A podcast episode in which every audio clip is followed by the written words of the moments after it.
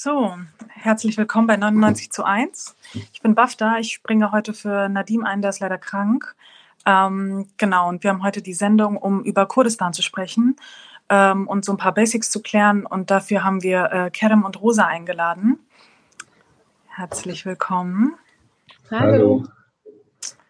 Genau, ich stelle die beiden mal kurz vor. Ähm, Rosa ist äh, politische Soziologin am Center of Social Movement Studies in Florenz, äh, wo sie so zu, zu, sozialen Bewegungen und Staatenlosigkeit forscht. Äh, sie ist außerdem Gastwissenschaftlerin am Hamburger Institut für Sozialforschung in der Arbeitsgruppe Makrogewalt. Äh, für Forschungszwecke hielt sie sich in verschiedenen Teilen Kurdistans auf. Sie ist außerdem Autorin zahlreicher Artikel in Fachzeitschriften, Sammelbänden und internationalen Medien wie der New York Times. Herzlich willkommen, Rosa. Ähm, Kerem ist Kom Kommunikationswissenschaftler und Aktivist. Er schreibt und hält Vorträge zur Situation im Nahen Osten, insbesondere zur Türkei und Kurdistan. Äh, dieses Jahr promovierte er zu transnationalen Mediennetzwerk der kurdischen Freiheitsbewegung. Seine Dissertation erscheint im Frühjahr 2022 im Westend Verlag als Open Access Publikation. Hi. Super. Schön, dass ihr da seid. Ähm, ich hatte ja gerade schon gesagt, dass äh, ich heute nur für Nadim einspringe, aber der ist heute weiterhin im Chat am Start. Das heißt, äh, wenn irgendwelche Fragen bestehen äh, oder so, könnt ihr auf jeden Fall in den Chat hauen und ähm, auch Genesungswünsche sind dort bestimmt sehr willkommen. So, äh, dann würde ich einfach direkt einsteigen mit den Fragen. Genau, vielleicht ähm, könnt ihr erstmal erklären, wer sind denn eigentlich die KurdInnen und was ist überhaupt Kurdistan? Ja, ich glaube, da fange ich kurz an, Kerem, wenn das okay ist. Ähm, ja, die gängigste Antwort, die wir ähm, eigentlich äh, immer überall hören, ähm, ist, dass die Kurden das größte Volk ohne eigenen Nationalstaat sind, also die, das größte staatenlose Volk. Ähm, mit 40 Millionen, ungefähr 40 Millionen äh, Menschen können wir auch sagen, dass es wirklich eine sehr große Bevölkerungsgruppe ist, die eben von ähm, ja, unter Staatenlosigkeit oder sogar Statuslosigkeit ähm, leidet, politisch leidet.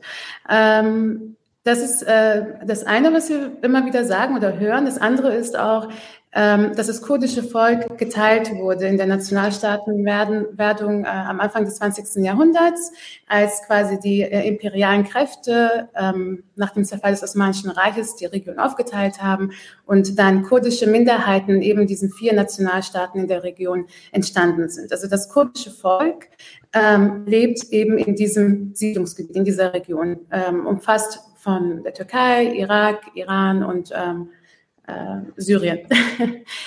ähm, das ist natürlich äh, eine Antwort und das ist die gängigste Antwort, die wir meistens hören. Ähm, oft wird das auch kombiniert mit dieser Annahme, ja, aber das kurdische Volk, die Kurdinnen sind ja eigentlich auch ein sehr heterogenes Volk und eigentlich deshalb auch vielleicht keine Nation in dem Sinne.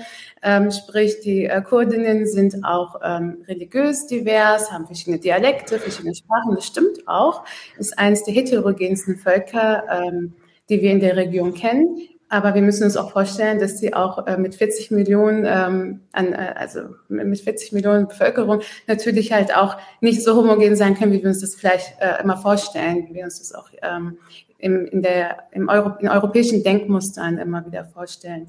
Und diese Heterogenität wird oft halt dann irgendwie so ähm, ja, vorgeführt als sehr gut, wenn die Kurden so heterogen sind, Kurdinnen so heterogen sind, dann können sie auch keine Nation bilden und deshalb ist es auch okay, wenn sie Minderheiten in den Nationalstaaten sind, wo sie gerade leben. Und da hört dann meistens auch die Diskussion über Kurdistan auf. Ähm, Wissenschaftlerinnen ähm, wie Kedam und ich, aber auch wirklich zahlreiche, viele Nachwuchswissenschaftlerinnen versuchen dagegen vorzugehen und zu sagen, Kurdistan ist eigentlich viel mehr. Äh, Kurdistan ähm, ist auch mehr als ähm, was wir in den Medien oft immer mit dem Wort Kurdistan assoziieren, also Südkurdistan oder Nordirak in dem Sinne, weil es dort eben eine Institutionalisierung von ähm, Autonomierechten gibt. Äh, nachdem Saddam dann gestürzt wurde, wurde die autonome Region Kurdistans aufgebaut, Kurdistan aufgebaut und ähm, so wird das dann oft in den Medien assoziiert. Aber Kurdistan, wie ich gesagt habe, ist weitaus mehr. Und ich möchte eigentlich am liebsten immer antworten, wenn ich diese Frage ähm, höre oder gestellt bekomme, wer sind denn die Kurdinnen und wo ist Kurdistan, was ist Kurdistan, dann äh, antworte ich am liebsten eigentlich immer äh, damit zu sagen, dass ähm, ja, eigentlich äh, fange ich immer mit einer, mit einer kleinen Geschichte an. Also ich würde dann in die 70er Jahre in die Türkei zurückgehen und ähm, anfangen zu sagen, ja, damals gab es einen türkischstämmigen Soziologen, ähm, den der lebt immer noch, Ismail Beşikçi. Äh, er ist äh, für seine ethnografische Arbeit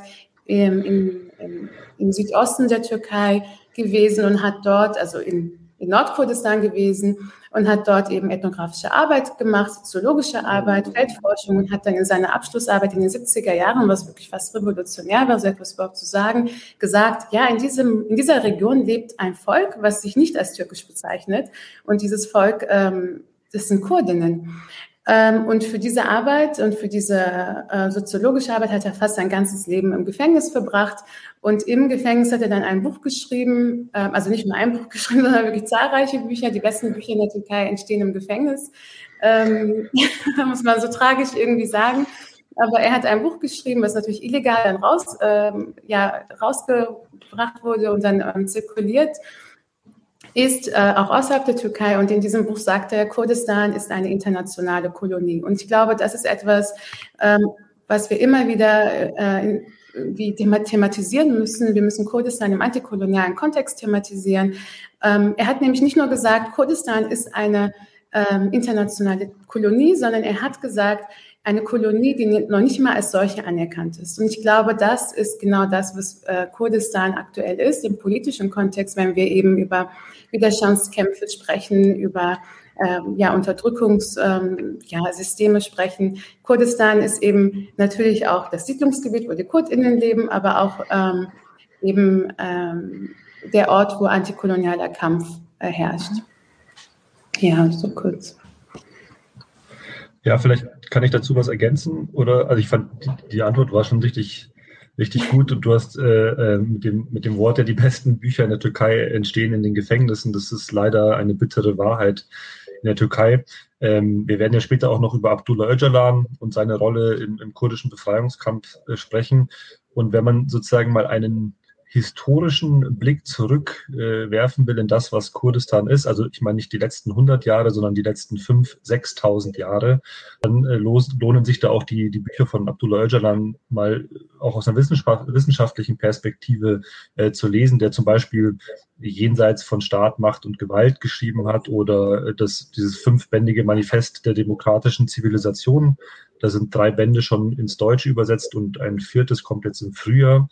Und dort kann man eben auch sehen, äh, sozusagen, wie von einem sehr wichtiger, wichtigen Kurden äh, Kurdistan gesehen wird. Äh, Stichwort Mesopotamien, äh, eine der ja, Wiegen der sogenannten Zivilisation. Äh, der, der, Begriff Zivilisation ist äh, nicht nur positiv äh, konnotiert in diesem Zusammenhang, das würde ich auch gerne hervorheben. Äh, und eben erste Sesshaftwerbung von, von Menschen, äh, erste große städtische Ansammlungen. Äh, genau, das kann man eben auch äh, antworten, wenn man fragt, was ist ähm, Kurdistan. Und dieses Stichwort internationale Kolonie von Besikci, ich glaube, wir werden oder hoffe, dass wir am Schluss noch mal ein bisschen auf diesen Begriff international eingehen, weil äh, nicht nur die Türkei und äh, arabische Staaten an der Besetzung Kurdistans beteiligt sind, sondern auch äh, der Westen ganz, ganz massiv äh, und vor allem voran auch in einem gewissen Sinne die Bundesrepublik Deutschland. Und das auch historisch, also historisch bis, äh, ja, bis heute quasi. Ja. Aber darüber können wir dann später sprechen. Genau, ihr habt ja gerade schon die Situation in der Türkei angesprochen. Ähm, also es gibt zu dieser, ähm, zu dieser Geschichte, dass immer Bücher im Gefängnis geschrieben werden, gibt es ja so einen berühmten Witz. Äh, ein Mann, der in der Türkei investiert, äh, inhaftiert wird und dann nach einem bestimmten Buch fragt und der Wärter sagt, das Buch haben wir leider nicht da, aber der Autor sitzt hier. Äh, Genau, dann ja. können wir vielleicht direkt überschlagen zu der Situation in der Türkei. Ähm, das ist ja, glaube ich, äh, wenn Leute schon mal was von KurdInnen gehört haben, dann in der Regel ja im Kontext der äh, Situation in der Türkei oder der politischen Situation dort, ähm, die ja, glaube ich, auch gerade hier in Deutschland nochmal eine besondere Rolle spielt. Ähm, und genau, wie, vielleicht könnt ihr nochmal ein bisschen was zu dem Hintergrund sagen. Also wie kam es zu diesem besonderen Konflikt? der ja in der Form erst sozusagen seit der ähm, türkischen Republiksgründung existiert, ähm, seit nach dem Fall des Osmanischen Reiches. Ähm, warum wurde eigentlich gekämpft und ähm, warum ist die Türkei so rücksichtslos gegen Kurden vorgegangen und tut es äh, vielleicht auch immer noch? Genau. Soll ich da kurz anfangen, Rosa? Ja, klar, gerne. Genau, also auch sozusagen um den ersten Teil dieser Frage zu beantworten, müssen wir einen etwas längeren Blick in die Geschichte zurückwerfen. Das kann ich übrigens für generelle gesellschaftliche Konflikte und Auseinandersetzungen immer empfehlen, dass man sich die Vergangenheit anschaut. Oft äh, haben wir auch in der deutschen Linken so eine krasse Gesch Geschichtsvergessenheit.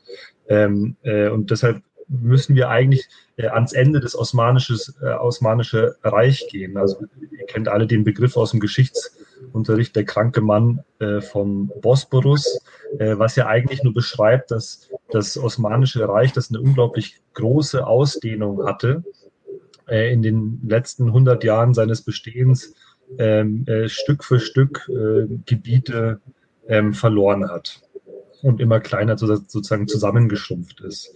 Äh, um dem etwas entgegenzusetzen, äh, ist äh, eine sogenannte jungtürkische Bewegung, Bewegung entstanden, als die türkische Version der Nationalstaatenbewegung, die es im 19. und 20. Jahrhundert ja generell in vielen verschiedenen Gebieten, vor allem aus Europa ausgehend. Ich würde sagen, die Idee des Nationalstaats ist eine sehr europäische Idee, die dann eben aber auch ihren Widerhall in der Türkei und im Nahen Osten gefunden hat.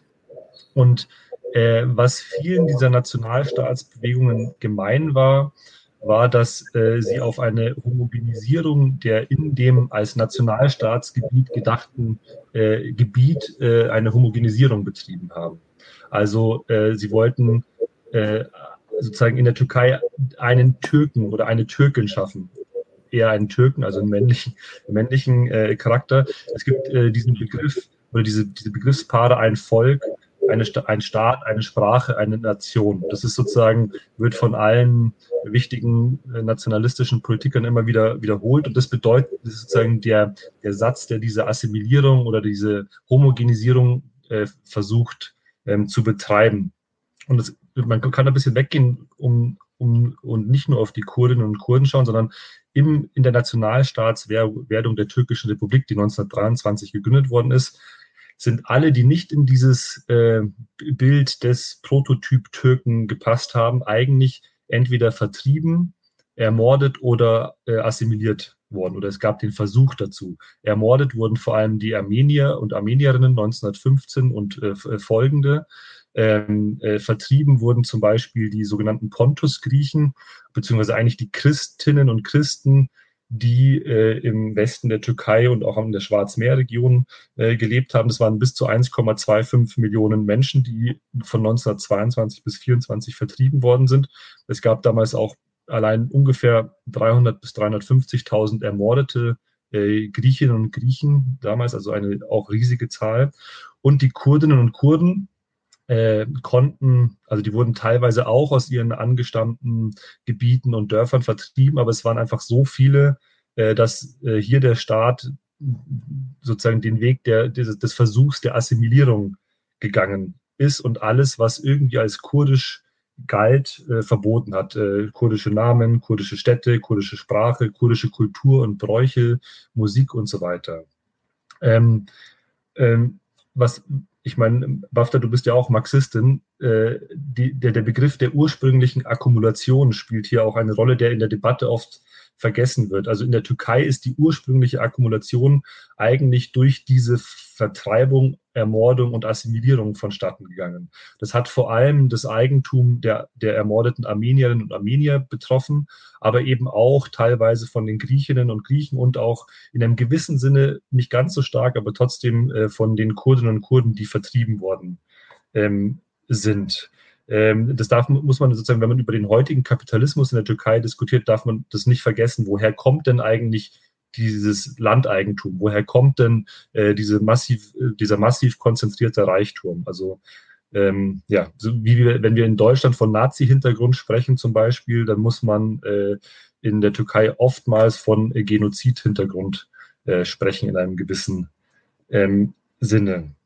Ähm, Ja, äh, vielleicht noch, ich habe jetzt sehr lange geredet, sorry, äh, noch, es, die, es ist auch ganz wichtig zu betonen, dass kurdische Kräfte in der Be Befreiung von der imperialistischen Besatzung äh, nach 1918 äh, des türkischen Gebietes eine sehr wichtige Rolle gespielt haben. Es gab äh, eine Art Zweckbündnis zwischen den kemalistischen Kräften um, äh, um Atatürk, oder Mustafa Kemal Atatürk hat er sich dann später genannt, äh, und einigen wichtigen kurdischen ähm, äh, Stämmen, die sozusagen gemeinsam gegen die Besatzung gekämpft haben, mit der, dem Ausblick, okay, wenn, wenn ihr das macht, dann, dann gestehen wir euch Autonomie zu. Das ist Stichwort 1920 Vertrag von Sèvres.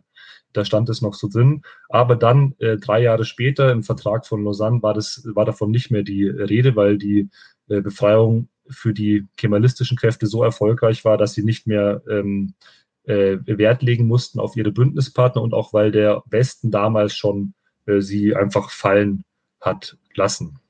Vielleicht ganz kurz dazu, aber Rosa hat bestimmt noch gute Ergänzungen. Ja, vielleicht kann man äh, noch so ein, zwei Sachen sagen, ähm, auch zum Vertrag von Lausanne. Ähm, der Vertrag sieht nämlich vor, dass äh, Minderheiten in der Türkei Minderheitenrechte bekommen. Ähm, und je nachdem, äh, wen wir als Minderheit definieren, welche Gruppe wir als Minderheit definieren, ähm, haben wir eine Situation, wo eigentlich Bevölkerungsgruppen wie zum Beispiel, also trotz dieser ähm, Gewaltgeschichte, äh, Bevölkerungsgruppen wie die Armenierinnen, ähm, Armenierinnen oder äh, Jüdinnen und so weiter, die hatten natürlich auch in einem gewissen Maße Rechte, die geschützt wurden durch den Vertrag von Lausanne, ähm, wie zum Beispiel ähm, das Recht auf Unterricht in der, äh, in der, für die Religionsgemeinschaft oder Unterricht in der armenischen Sprache, Muttersprache. Ähm, diese wurden geschützt ähm, durch den Vertrag von Lausanne. Das hat aber ähm, natürlich ähm, viele Gründe, aber unter anderem auch den Grund, dass die Türkei, die, die neu gegründete Türkei, ähm, diese Bevölkerungsgruppen als nicht assimilierbar betrachtet hat, weil ähm, die assimilierbaren äh, Menschen, Bevölkerungsgruppen waren eben die, die sich als muslimisch mehrheitlich definieren. Ähm, über, über die muslimische, also die religiöse Identität wurde ein Verständnis von einer Staatsbürgerschaft geschaffen. Also wer ist Türke oder wer ist Türkin? Erstmal der, der oder diejenige oder die, die Person, die ähm, muslimisch ist.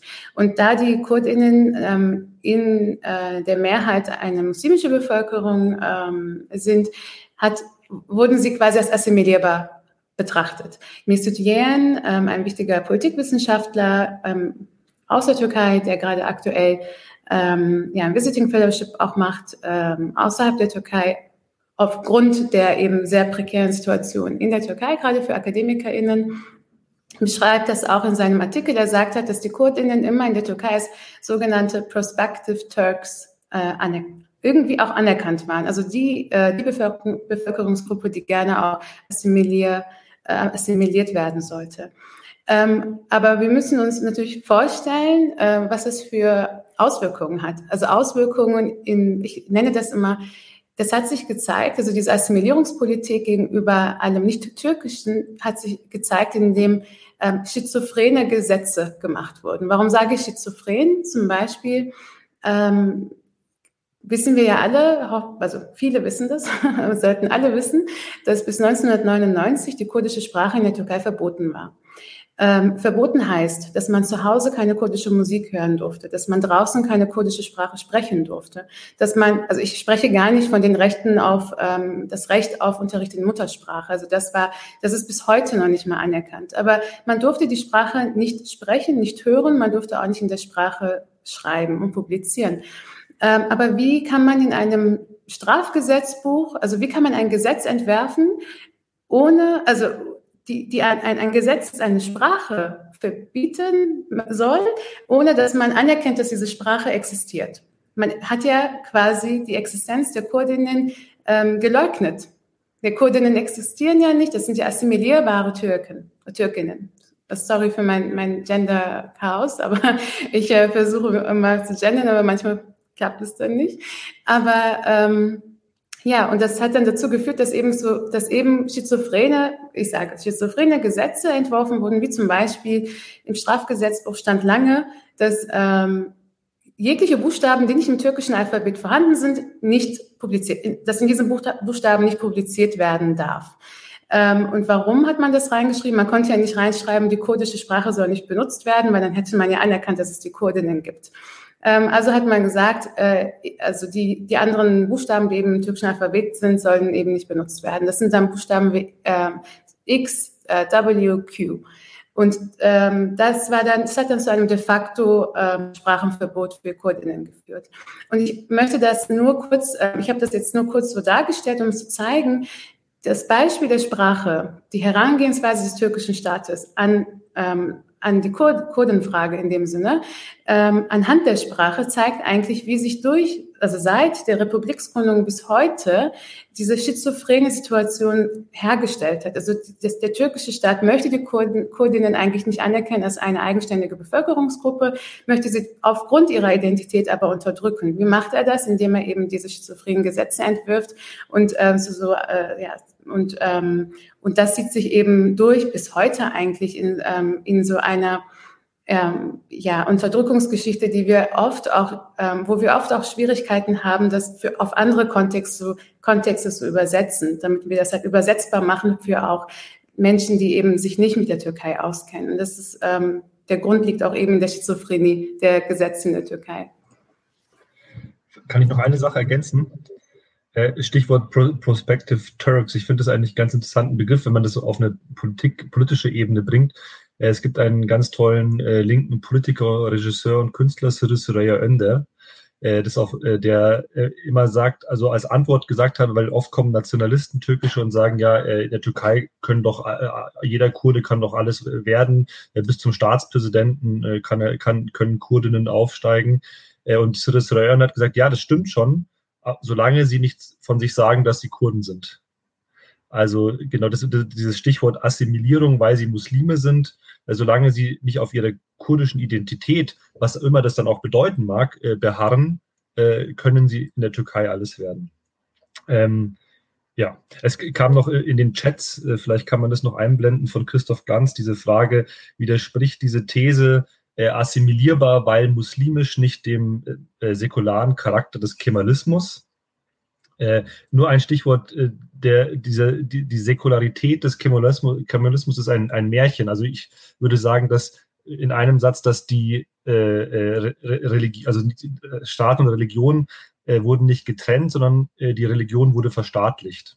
Also ist in die Domäne des äh, Staates eingekommen. Das sieht man auch mit der Gründung von Dianet, der türkischen Religionsbehörde. Ich glaube, 1932 oder so war das, wo sozusagen das staatliche Verständnis von dem, was Religion zu sein hat, äh, damit äh, manifestiert worden ist und in der Geschichte der türkischen Republik immer auch je nach den politischen Kräfteverhältnissen dann genutzt worden ist.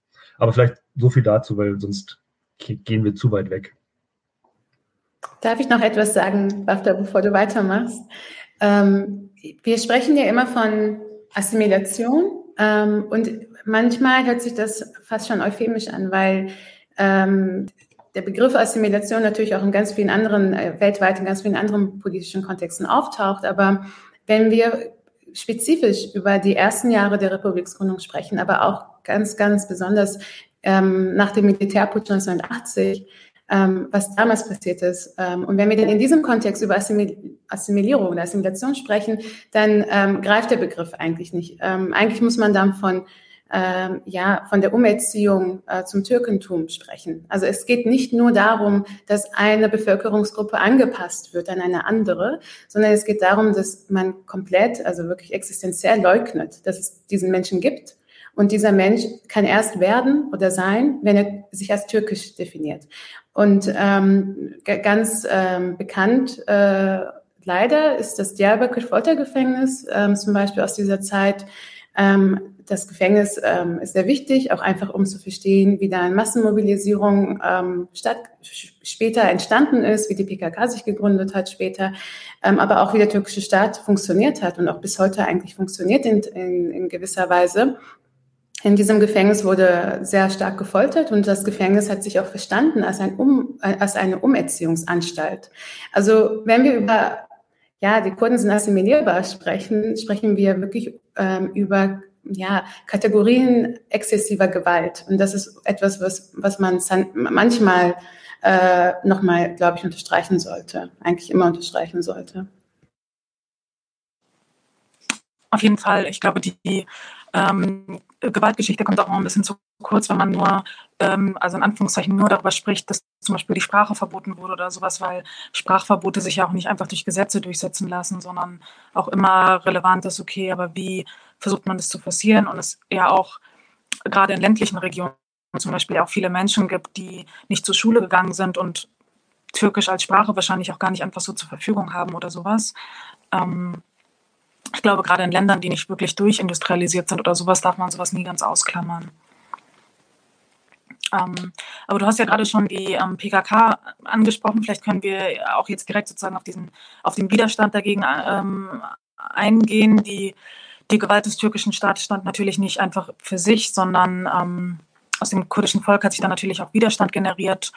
Und ähm, der kurdische Freiheitskampf hat sich ja historisch vor allem durch ähm, den Kampf der PKK auch nochmal international, ähm, also hat dadurch international nochmal Beachtung gefunden und auch gerade von linker und sozialistischer Seite viel äh, Solidarität erfahren. Ähm, vielleicht auch wie ähnliche andere Befreiungskämpfe, die zur selben Zeit historisch entstanden sind in Palästina, Südafrika, Algerien oder sowas, auch eine gewisse Symbolkraft haben international. Ähm, vielleicht können wir noch mal konkret darauf eingehen, was ist eigentlich die PKK, ähm, wer ist eigentlich Öcalan ähm, und inwiefern bildet sozusagen dieser Konflikt, der, ähm, wie du es gerade, Rosa, auch schon gesagt hast, in den 70er, 80er Jahren entstanden ist, auch die Basis ähm, der heutigen Angriffe der, des türkischen Staates gegen ähm, äh, kurdische Institutionen und äh, Organisationen. Genau. Ich würde den, den ersten Teil machen und und Rosa, du übernimmst den, den zweiten vielleicht an das Publikum. Wir haben uns natürlich ein bisschen davor abgesprochen, wer was äh, macht, äh, damit wir nicht alles vorbereiten mussten. Genau. Ähm, ja, vielleicht äh, die, ein Satz, äh, was ist die PKK oder wer ist die PKK? Die, ich würde sagen, die PKK ist erstmal die Antwort äh, auf die staatliche Verfolgung, auf die staatlichen Massaker und auf die Negierung jeglicher äh, kurdischer Identität und Selbstorganisation. Äh, das ist auch das, was der türkische Staat nicht ver versteht. Äh, solange er mit dieser Politik weitermachen macht, wird es äh, immer eine Organisation wie die PKK geben, die auf verschiedenen Ebenen äh, kämpft. Äh, wenn er, ja, genau, aber äh, das vielleicht in einem Satz. Ich würde auch noch eine zweite äh, ähm, Antwort geben, so vielleicht auch aus meiner Identität als Halbtürke heraus.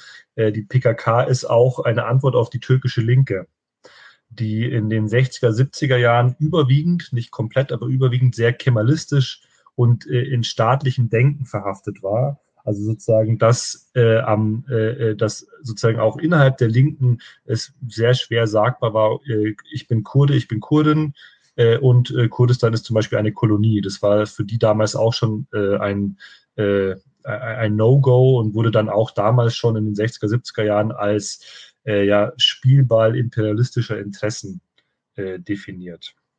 Ähm, wenn man nochmal zurückblickt in die Geschichte, das haben wir jetzt bei der allerersten Frage nicht beantwortet. Es gab ja gegen diese äh, Nationalstaatswerdung innerhalb der Türkei über mehrere Jahre nach 1923 eine Reihe von Aufständen. Ähm, äh, das ist äh, also sozusagen, es wurde geweigert, sich Steuern zu zahlen, weil man ähm, äh, äh eine Autonomie haben wollte. Äh, auf, die, auf diese Weigerungen zum Beispiel hat der Staat immer mit unglaublicher Brutalität äh, reagiert. Es gab 1937, 38 einen, äh, ein wahnsinnig großes Massaker in Dersim an alevitischen Kurdinnen und Kurden.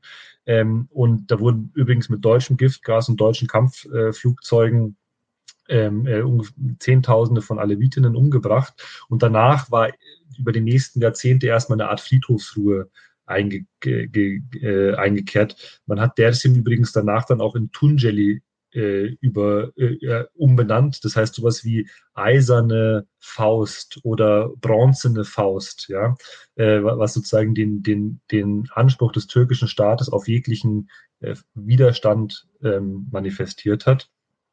Und erst in den 60er, 70er Jahren auch mit der aufkommenden Studentenbewegung ähm, äh, gab es wieder, haben neue Diskussionen angefangen.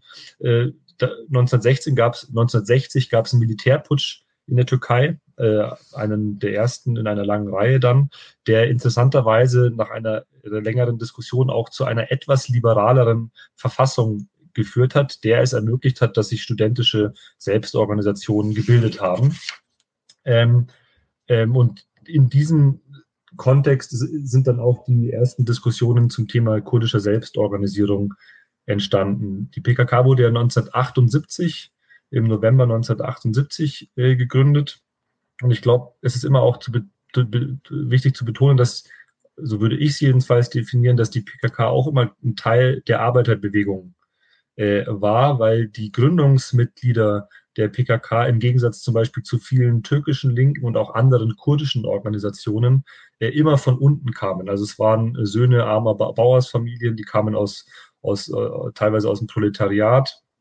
Ähm, und das ist etwas ähm, äh, ganz Besonderes. Das sieht man auch daran, dass die PKK in den ersten Jahren ihrer Existenz auch einen ganz heftigen Kampf auf ideologischer, teilweise aber auch auf bewaffneter Ebene gegen ähm, kurdische Clans oder Aschirets äh, geführt haben, die sozusagen in Kurdistan die Vertreter des türkischen Staates oder die Aufrechterhalter des türkischen Staates äh, waren. Und, ähm, ja, äh, ich, genau, soll ich noch kurz auf Öcalan eingehen oder Rosa, magst du noch was ergänzen dazu?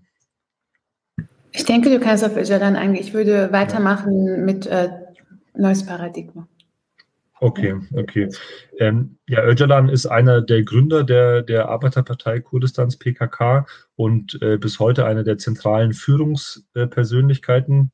er ist äh, am 4. April 1949 äh, geboren und sitzt äh, seit 1999 auf einer kleinen Gefängnisinsel, die heißt Imrali, vielleicht habt ihr das schon mal gehört, und sitzt dort äh, eine wurde dort nach einer lang, längeren Odyssee, die im Oktober 1998 gestartet hatte, aus Syrien über verschiedene europäische Länder, also Griechenland, Italien, dann nach Russland, dann zurück nach Griechenland, dann äh, nach Kenia, oder Kenia war es, in Nairobi wurde er dann äh, vom ähm, äh, türkischen Geheimdienst in Zusammenarbeit mit der CIA und auch dem Mossad geschnappt und dann in die Türkei äh, verfrachtet. Genau, aber er ist sozusagen der zentrale Denker, äh, der, die zentrale Führungspersönlichkeit. Er ist geprägt äh, in den 60er und 70er Jahren von der türkischen Linken, weil er auch lange Zeit in türkischen oder im Umfeld türkischer linker Organisationen war und dann eben diese Debatte von wegen, okay, warum kann ich eigentlich in türkischen linken Organisationen auch nicht über Kurdistan sprechen, äh, zum Entschluss gekommen, okay, wir müssen eine eigenständige Organisation ähm, aufbauen. Und vielleicht noch äh, ganz kurz bis, also ich, ich würde es bis 1999 war er neben theoretischem Denken eher auch äh, der Praktiker und Ausbilder, also alles in allen, äh, sozusagen solange er noch nicht im Gefängnis war.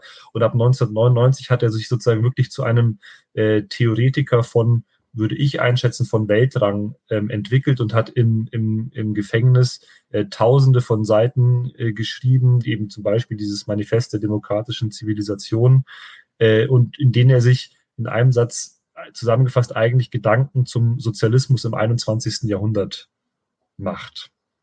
Ähm, genau, letzter Satz. Äh, er ist weiterhin in der kurdischen Bevölkerung sehr, sehr, sehr akzeptiert, sehr respektiert. Ähm, vielleicht, warum, äh, das ist die fragen immer viele Leute auf Veranstaltungen, weil er, ähm, das hört sich jetzt vielleicht pathetisch an, aber weil er es mit seiner Organisierung ermöglicht hat, dass Kurdinnen heute noch sagen können, dass sie Kurdinnen sind. Ähm, ja, vielleicht ende ich, ende ich damit und äh, Rosa kann übernehmen. Ja, ähm, ja, es gibt eigentlich so viel zu sagen äh, zur kurdischen Freiheitsbewegung, äh, Jalan, PKK, Widerstand. Ähm, aber ich glaube, ich würde noch eine Sache hervorheben. Äh, Kerem hat vorhin gesagt, du hast vorhin gesagt, Kerem, dass ähm, die PKK sich auch also erst innerhalb der türkischen Linke organisiert hat. Also die ersten revolutionären ähm, Mitglieder der damaligen PKK haben sich so gefunden, also in den ähm, quasi an den Camp Campussen des Landes, also in Ankara hauptsächlich. Ähm, aber dann hat Kerem dann betont, die haben sich dann äh, quasi dafür entschieden, einen eigenen Weg zu gehen. Ähm, und ganz wichtig ist, dass damals auch schon der Begriff Kolonialismus gefallen ist. Ähm, diese Studierende, Studierende haben nämlich gesagt, also Öcalan und seine Freunde, Freunde haben gesagt, ja, ähm, im Grunde ähm, haben wir zwar einen gemeinsamen Kampf mit, den, mit der türkischen Linken, aber wir als Kurdinnen haben eine ganz spezifische Wirklichkeit. Ähm, und diesen Widerstandskampf ähm, können wir nicht, ähm, müssen wir Schulter an Schulter mit unseren türkischen Genossinnen führen, aber wir müssen ihn auch unabhängig führen können, um eben einen antikolonialen Widerstand leisten zu können. Und ich finde, ich habe ja vorhin schon gesagt, ich möchte das Thema Kolonialismus immer wieder so in den Mittelpunkt bringen, weil das unheimlich wichtig ist und sehr, sehr untergeht in der Diskussion rund um Kurdistan.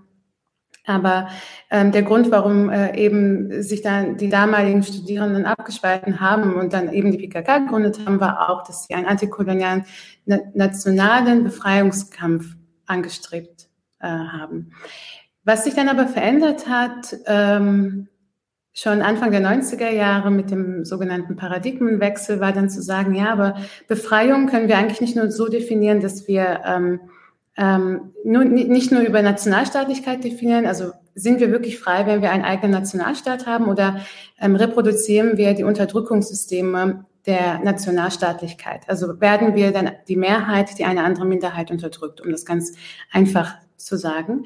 Und ähm, in der Bewegungsforschung spricht man von Scale Shift. Also wenn man ein neues Narrativ quasi zur Mobilisierung nutzt, und das hat die ähm, kurdische Freiheitsbewegung sehr erfolgreich gemacht, angefangen eben mit der ideologischen ähm, ja, Auseinandersetzung mit, dem, mit Begriffen wie Konzepten wie Freiheit, Emanzipation, Widerstand, Nationalstaatlichkeit ähm, und ganz wichtig, ähm, Demokratie und Gesellschaft. Also ich glaube, Gesellschaft ist eines der wichtigsten, zentralsten Themen, wenn es um die PKK geht. Nicht die Nation, sondern die Gesellschaft. Und ähm, ja, und dieser sogenannte Scale Shift wird dann äh, von, von der kurdischen Bewegung als Paradigmenwechsel bezeichnet. Und was bedeutet dieser Paradigmenwechsel? Man hat ähm, sich quasi dafür entschieden, dass man sich auch organis ähm, ja, als Organisation strukturell verändert.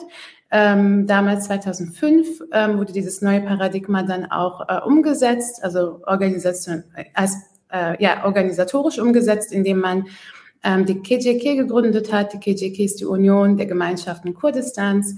Ähm, der, die Idee war, dass man quasi eine Union gründet von Organisationen und Vereinen und Parteien, hauptsächlich Vertretergruppen, äh, die eben in der gesamten Region Kurdistans, also in den vier Nationalstaaten, in den Siedlungsgebieten der Kurdinnen ähm, vertreten sind, dass, man, dass, dass die zusammenkommen in dieser Union der Gesellschaften Kurdistans. Aber wichtig war, dass, dass, dass die zusammenkommen ähm, unter dem, äh, ja, als Dachorganisation ähm, gemeinsamer Werte. Und ich glaube, das ist unheimlich wichtig ähm, zu sagen. Also die PKK ist nicht nur, in Anführungsstrichen, eine militante Organisation, sie ist eine Gesellschafts gesellschaftliche, Organisa gesellschaftliche Organisation, die ähm, ähm, die ähm, zu ganz vielen sozialen Bewegungen geführt hat im Nahen Osten. Wir haben das jetzt aktuell mit Rojava gesehen, ähm, aber auch in der Türkei äh, in ganz verschiedenen Auswirkungen hat die PKK quasi ihre hegemoniale Stellung ideell immer gehalten, auch wenn sie militärisch auch ähm, Verluste einstecken musste. Ähm, ich ähm, in der Frage war auch noch ähm, dieser Zusatz, inwieweit bildet dieser Konflikt die Basis für die heutigen Angriffe? Also dieser Konflikt, Konflikt zwischen Türk dem türkischen Staat und der PKK. Ähm, und äh, ja, selbstverständlich wird das von der Türkei natürlich äh, immer wieder gesagt. Also der, der, dieser Konflikt ist ein Antiterrorkonflikt. Es geht darum, dass wir eine Terrororganisation bekämpfen und deshalb, äh, also der Konflikt hat angefangen mit der PKK. Das ist das Narrativ äh, der Türkei. Aber wie wir ja vorhin mit Kerem auch schon, äh, schon ausgeführt haben, ähm, so ist es nicht. Diese sogenannte kurdische Frage zieht sich seit über 100 Jahren. Ähm, und ähm, die PKK gibt es nicht so lange. Also wir können jetzt nicht so tun, als ob dieser Konflikt angefangen hat mit der Gründung der PKK ähm, in den 70er Jahren. Aber die, der türkische Staat benutzt das natürlich äh, sehr stark, um dann zu sagen, ja, äh, es gibt kein Kurdenproblem, es gibt nur ein Terrorproblem. Und ähm, da ist natürlich wichtig, dann einzuhaken und zu sagen, ähm, nee, ihr hattet auch schon vorher ein Problem mit ähm, Supremacy, Turkish Supremacy und ähm, ja, antikurdischem Rassismus. Und ja, was ich damit sagen möchte, natürlich hat das dann Auswirkungen eben auch auf die Verfolgung ähm, von Politikerinnen heute, also dieses Narrativ. Aber darauf können wir dann später noch eingehen vielleicht. Mhm. Ähm, vielleicht können wir auch das direkt aufgreifen. Also wir haben ja gerade schon ähm, über die Situation von äh, Kurden in der Türkei gesprochen. Ähm, vielleicht könnt ihr so ein bisschen mehr Kontext nochmal geben ähm, darüber, wie die heutige Situation ist. Ähm, also ein paar Sachen sind ja mittlerweile so ein bisschen anders, aber vielleicht könnt ihr genau einfach nochmal ein bisschen was so zur Grundlage von diesem türkischen Ressentiment ähm, und der Basis des aktuellen Konfliktes sagen. Genau. Ja, mm, also ich glaube, wir müssen uns äh, einfach bewusst werden, dass es in der Türkei einen ganz, ganz tief äh, sitzenden Rassismus gegenüber allem, was kurdisch ist oder gegenüber allen KurdInnen äh, gibt. Also ich sehe das natürlich auch in meiner eigenen Familie äh, und denke an die Diskussionen zurück, als äh, meine Cousine ähm, einen Kurden heiraten wollte. Äh, genau, aber ich will jetzt hier nicht zu privat werden, aber es zeigt, dass es sozusagen in jegliche äh, Lebensbereiche ähm, eindrängt. Und natürlich hat, wie auch hier im, im, in Deutschland, hat äh, der Rassismus eine gesellschaftliche und auch eine ökonomische ähm, Funktion äh, und, und, dient äh, vor allem dazu, da, also jetzt in der aktuellen Situation, die Kurdinnen und Kurden auf in Anführungsstrichen ihren Platz äh, zu verweisen. Weil wenn man sich anschaut, äh, die Kurdinnen und Kurden in der Türkei gehören in ihrer großen Mehrheit, natürlich nicht alle, aber in ihrer großen Mehrheit äh, zum, zum unteren Teil der Arbeiterklasse, der arbeitenden Klasse. Also wer mal in der Türkei war, zum Beispiel in Antalya irgendwie am Strand Urlaub gemacht hat, äh, der wurde mit großer Wahrscheinlichkeit ähm, von einem kurdischen Kellner äh, bedient, ähm, hat in einem Hotel geschlafen, das von einem kurdischen Bauarbeiter erbaut worden ist und äh, das Bett wurde gemacht äh, von einer ähm, ähm, ähm kurdischen äh, Hoteldame. Ja. Äh, ich glaube, das ist ganz wichtig zu wissen, dass diese, also sozusagen, dass der gesellschaftliche Rassismus, der gegenüber Kurdinnen existiert, auch dazu dient, äh, diese äh, gesellschaftliche Klassenlage zu rechtfertigen. Und dann hat es natürlich eine gesellschaftlich-politische Dimension, die vor allem von der AKP genutzt wird, aber nicht nur, sondern auch von den vorherigen Regierungen und Regimes, die es in der Türkei gab. Und zwar die, die Schaffung eines in einem gewissen Sinne äußeren Gegners, um sich dann selbst in der Abgrenzung zu diesem an der Macht ähm, zu halten. Also es gibt ein zentrales Narrativ, äh, das wirst du in jeder Diskussion mit jedem türkischen Nationalisten, aber auch mit irgendwelchen AKP-Leuten hören, und zwar, die wollen unser Land spalten. Also äh, das, das, das bezieht sich auch, das ist ganz äh, intelligent gemacht, weil sich das auf eine ich würde sagen, eine Art kollektives Trauma eben aus dem Niedergang des Osmanischen Reichs bezieht. Von wegen, seht her, damals sind wir immer kleiner und machtloser geworden und jetzt kommen auch noch die Kurdinnen und wollen sich auch noch abspalten. Ähm, ähm, und dieser türkische Rassismus und Nationalismus, der daraus entsteht, ist einfach ist tödlich, de facto tödlich. Also es gibt ja wirklich wöchentlich äh, Berichte über Lynchmobs, ähm, die ähm, Leute, die im Westen der Türkei kurdisch auf der Straße gesprochen haben, dass sie die zusammenschlagen. Oder wenn man äh, in Ankara wurde letztes Jahr jemand äh, umgebracht, weil er mit seinem Handy türk kurdische Musik gehört hat, ist, ist Ende Juli im, in Konya dort wo auch meine Familie in der Nähe herkommt, ist äh, von einem türkischen Faschisten, ist eine siebenköpfige kurdische Familie, die Familie Dedeoğulları, äh, umgebracht äh, worden oder im Juni diesen Jahres auch Denis Peuras, eine HDP-Genossin, die im Parteibüro in Izmir äh, gerade war, als ein türkischer Faschist äh, reingekommen ist und sie erschossen hat. Äh, genau. Also das ist wirklich äh, momentan Realität in der Türkei. Und wenn wir jetzt auf die Basis des Konfliktes kommen, das ist jetzt vielleicht ein bisschen großer Sprung, wird immer ich werde auch oft gefragt, ja, wie, wie, wie willst du denn die Kurdenfrage lösen? Also wie willst du das äh, Problem lösen? Und ich glaube, wir müssen weg von dieser Betrachtung, ah, das ist eine Kurdenfrage kommen, sondern das ist eine Frage der Demokratie und es ist eine Frage der Demokratisierung der äh, Türkei, was natürlich auch eine Dezentralisierung bzw. Föderalisierung des, des Staates beinhalten ähm, muss. Also die Abgabe von Machtkompetenzen in die einzelnen ähm, Regionen, muttersprachlicher Unterricht und so weiter und so fort. Und natürlich auch die Bearbeitung der sozialen ähm, Frage. Vielleicht mal ganz kurz dazu. Äh, Rosa, willst du noch was ergänzen oder?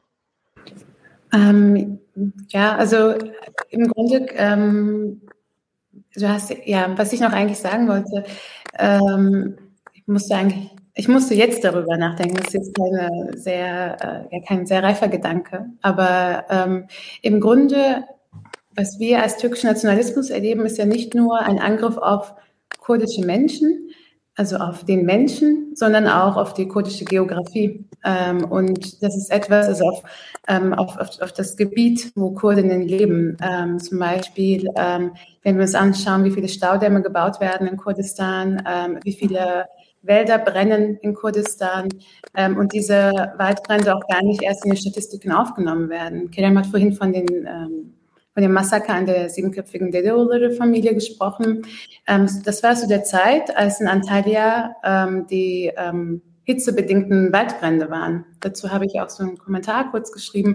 Es war nämlich unheimlich ähm, erstaunlich, also eigentlich nicht wirklich erstaunlich, weil wir die, die Geschichte kennen weil wir die Türkei kennen und die türkische, äh, ja, die türkische Gesellschaft teilweise kennen. Aber es war trotzdem auch irgendwie schockierend und erstaunlich zu sehen, dass zur gleichen Zeit, dass die Waldbrände in Antalya äh, in den ganzen türkischen Urlaubsgebieten waren, dass diese Waldbrände eben auch in den kurdischen Gebieten waren, wie in Dersim. Und ähm, es ist immer noch nicht ganz klar, ob die Hitze bedingt waren. Ich glaube, es raschelt so ein bisschen. Vielleicht hat es, ist es nur bei mir, aber ich weiß nicht.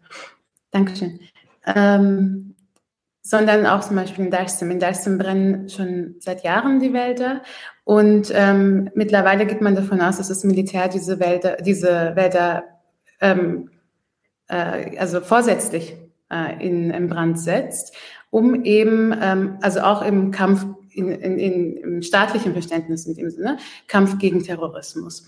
Ähm, Natürlich ist das nicht nur ein Kampf gegen den Terrorismus oder gegen die PKK, ähm, sondern ähm, auch ein Kampf gegen alles, ähm, was kurdisch ist, also kurdische Geografie, kurdische Geschichte, kurdische Historie, aber auch kurdische Denkmäler, ähm, kurdisches Land. Und weil, also ich glaube, wir können, können die Natur nicht vom Menschen trennen, das wissen wir ja sowieso.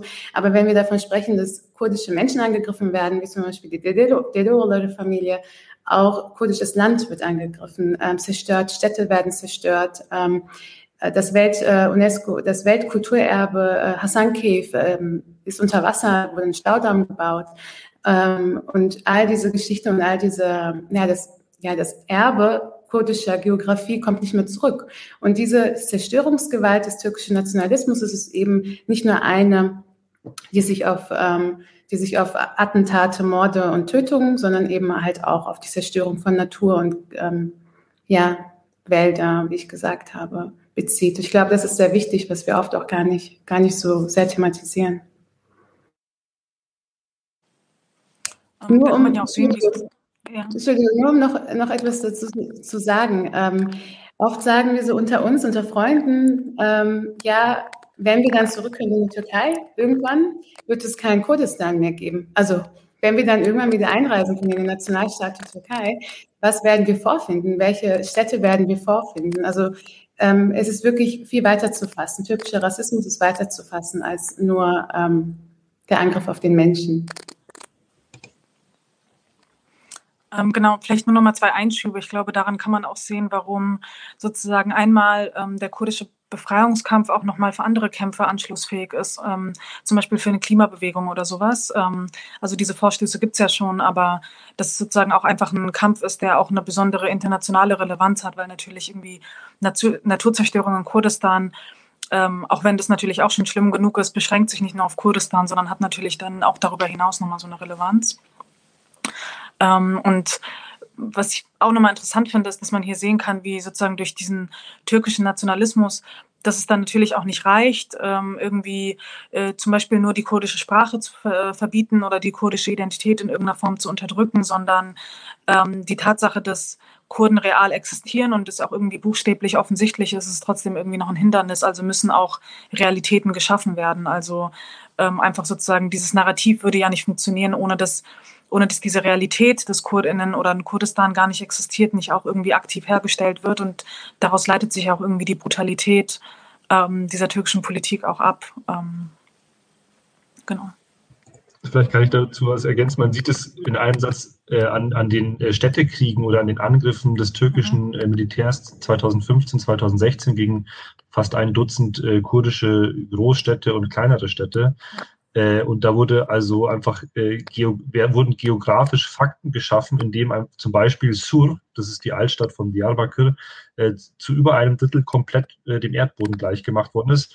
Äh, einmal um sozusagen dieses, diese, diese historische Altstadt, die schon sehr, sehr lange kurdisch und auch armenisch war, sozusagen aus dem Gedächtnis zu streichen. Zweitens, um die Kurdinnen, die dort gelebt haben und die sehr, sehr starke Unterstützer der Freiheitsbewegung waren, zu vertreiben. Die sind jetzt sozusagen äh, an Stadträndern oder irgendwo anders hingeflogen.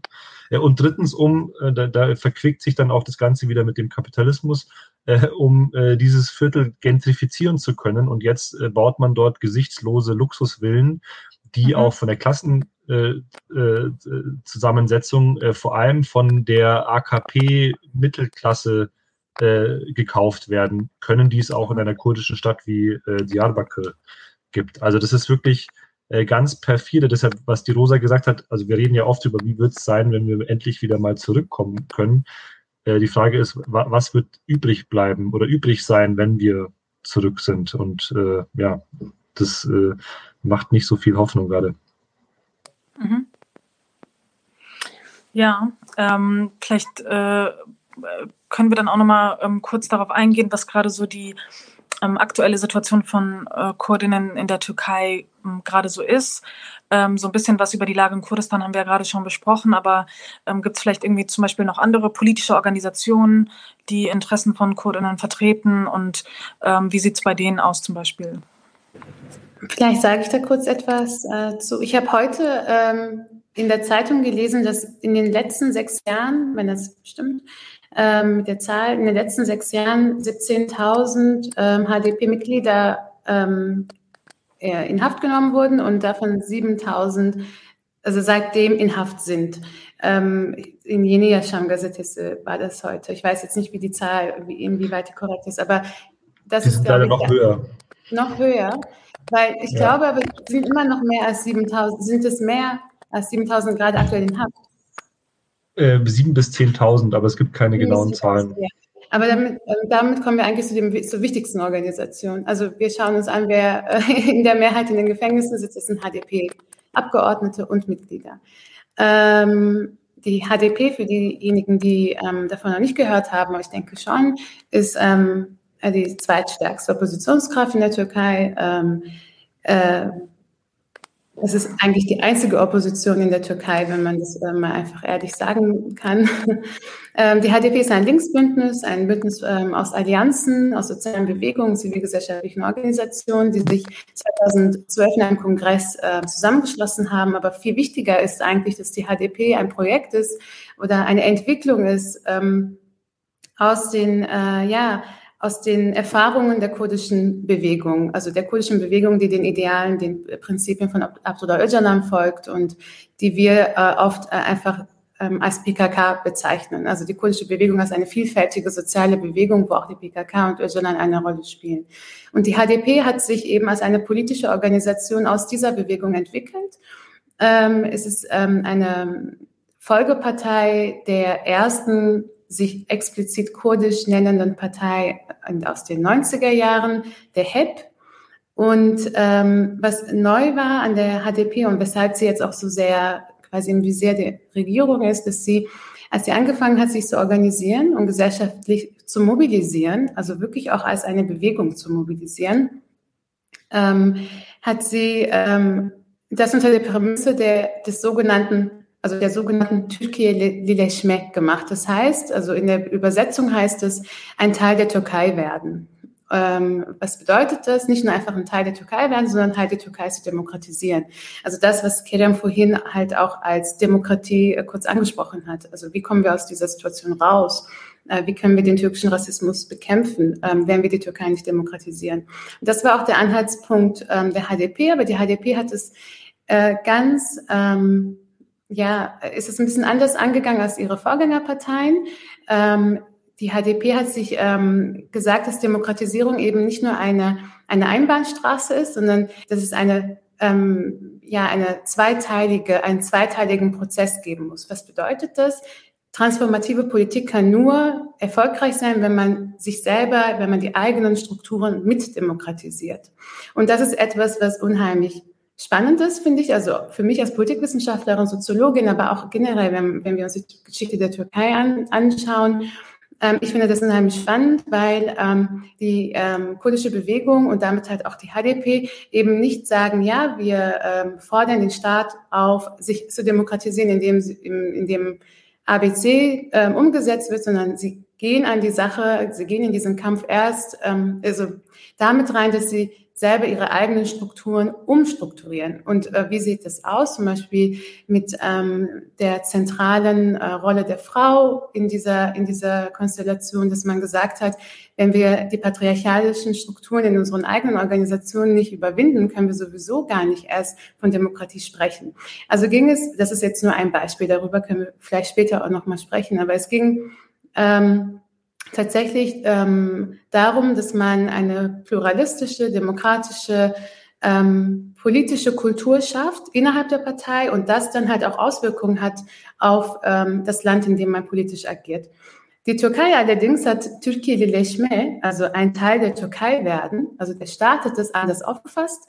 Ähm, Gesellschaft, in, in, der, in der Geschichte der Türkei hat, hat der Staat das immer schon falsch aufgefasst, indem man gesagt hat, ein Teil der Türkei wird man erst, wenn man Türke ist. Das haben wir ja schon vorhin besprochen. Also hat ähm, der türkische Staat quasi die HDP immer in so einer Art, ähm, ja, ähm, also quasi in die Ecke gedrängt und gesagt, ja, du musst dich aber von der PKK distanzieren.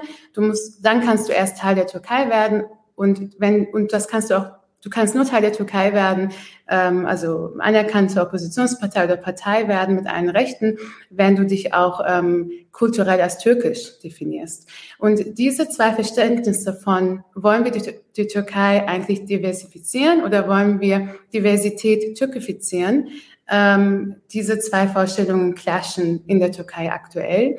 Und ähm, aus diesem Grund, weil die HDP sehr erfolgreich war mit, ähm, mit ihrer Politik, ähm, quasi das die 10-Prozent-Hürde geschafft hat, im Parlament saß, ähm, Erdogan daran gehindert hat, äh, sein Präsidialsystem umzusetzen, wie er sich das gewünscht hat, ähm, den wichtigsten, ähm, vielleicht den äh, erfolgreichsten Oppositionspolitiker ähm, in der türkischen Geschichte hervorgebracht hat. Selahattin Demirtas muss man ähm, auch offen und deutlich sagen, benennen.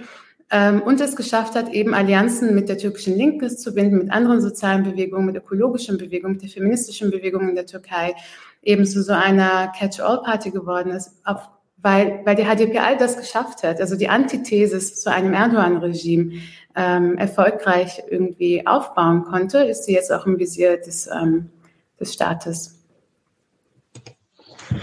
Soll ich noch was zu PKK heute sagen? Das war ja auch so die Frage, also weil ähm, in, in diesen Diskussionen äh, ist es ja vor allem in Deutschland immer ein bisschen schwierig, über die PKK zu äh, reden, weil man nicht genau weiß, ob dann am nächsten Tag die, die Bullen vor der Tür stehen, äh, die, die Polizei, Entschuldigung, natürlich, die Polizei vor der Tür steht.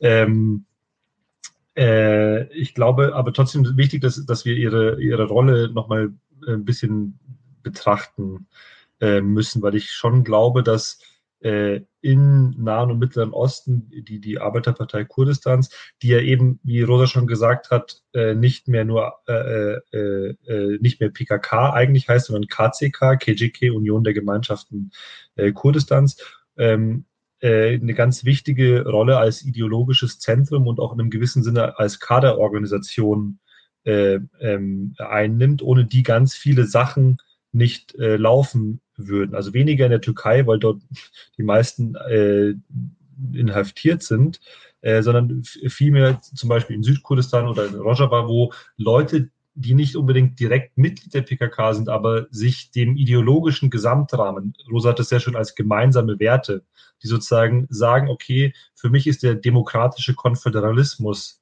äh, diejenige Weltanschauung, für die ich bereit bin, mich einzusetzen, für die ich mich äh, engagiere, für die ich auch bereit bin, ins Gefängnis zu gehen oder äh, sogar im, im, im, äußersten Fall zu sterben, äh, dass das äh, ähm, der Gesamtrahmen dieser Menschen ist, die, die sich ähm, ähm, engagieren. Ähm, wir hatten ja Stichwort demokratischer Konföderalismus. Ähm, wir hatten eigentlich heute auch vor, Rosa, ich weiß nicht, wie du dazu stehst, dass wir auch noch ein bisschen über Rojava reden. Aber dadurch, dass wir jetzt schon eine Stunde gesprochen haben, könnten wir den Rojava-Teil vielleicht auf den, auf den nächsten Termin verschieben. Ähm, ich weiß nicht, was du dazu sagst. Ja, ich habe das gerade gelesen im Chat, das können wir gerne machen. Wir machen dann gerne einen zweiten Teil zu Rojava. Genau, also weil also vielleicht nochmal dieses Stichwort demokratischer Konföderalismus, der von unter anderem Öcalan vorgedacht worden ist, aber dann auch dieses Denken über die PKK bzw. über die Dachorganisation KGK äh, verbreitet worden ist, diskutiert worden ist, modifiziert worden ist. Äh, das spielt eine ganz, ganz ähm, äh, wichtige Rolle. Was ist demokratischer Konföderalismus? Vielleicht sagen wir das in einem Satz dazu. Sozusagen äh, die die, das ist sozusagen die Bildung einer nichtstaatlichen Gesellschaft in äh, Kurdistan. Also das nicht nur in Kurdistan, sondern eigentlich im ganzen Nahen und Mittleren Osten, beziehungsweise hat es auch den Anspruch sozusagen als Konzept, nicht Blaupause, aber Konzept für weltweit gesellschaftliche Kämpfe ähm, zu dienen. Und es soll eine Art System geschaffen werden, das äh, eine demokratische, ökologische Zivilgesellschaft im Nahen Osten äh, bildet, die eben keine Staatsgründung zum Ziel hat, sondern die Abschaffung des Staates und möglichst vieler seiner Hierarchien. Ähm, und äh, Rosa hat ja schon gesagt, es wird nicht ein kurdischer Nationalstaat im Konzept des demokratischen Konföderalismus angepeilt, äh, sondern äh, eine Art Aufbau von einer Selbstverwaltung durch eine kommunale Basis- und Räteorganisierung. Ähm, und diese Räte, kommunale Räteorganisierung soll dann durch eine gleichberechtigte Föderation von Regionen, Kantonen, Städten und Kommunen, diese Begriffe ändern sich immer wieder mal, äh, ähm, ähm, gewährleistet sein. Und ich glaube, für diese Diskussionen, auch für diese theoretischen Diskussionen, die äh, in diesem Rahmen geführt werden, ist die PKK nach wie vor eine ganz wichtige Organisation, weil sie sozusagen auch diese diese Diskussion organisieren kann und dann auch äh, Aktivistinnen, äh, die dieses Konzept im Kopf haben, versucht äh, vor Ort hinzuschicken und dann das im Austausch mit der Bevölkerung, gemeinsam mit der Bevölkerung versucht umzusetzen. Und ich glaube, das ist schon noch ein ganz, ganz äh, wichtiger Punkt, den, den ich gerne äh, erwähnt hätte. Ja. Super, vielen Dank. Ähm, vielleicht ähm, Ihr hattet ja gerade schon gesagt, ich glaube, es ist auch sinnvoller, wenn wir im Februar nochmal einen Termin machen, dann könnt ihr auf jeden Fall nochmal ein bisschen was über Rojava konkret erzählen. Aber ähm, vielleicht können wir nochmal konkret darauf eingehen. Ähm, also dieser Konflikt reduziert sich ja nicht nur auf die Türkei oder auch die, ähm, genau, also äh, findet ja nicht nur innerhalb der Staatsgrenzen der Türkei statt. Vielleicht können wir nochmal ein bisschen darüber sprechen, was die Situation von Kurden außerhalb der Türkei ist. Ähm, genau, und äh, was es irgendwie für andere Gruppierungen und Konfliktherde dahingehend gibt. Ähm, genau.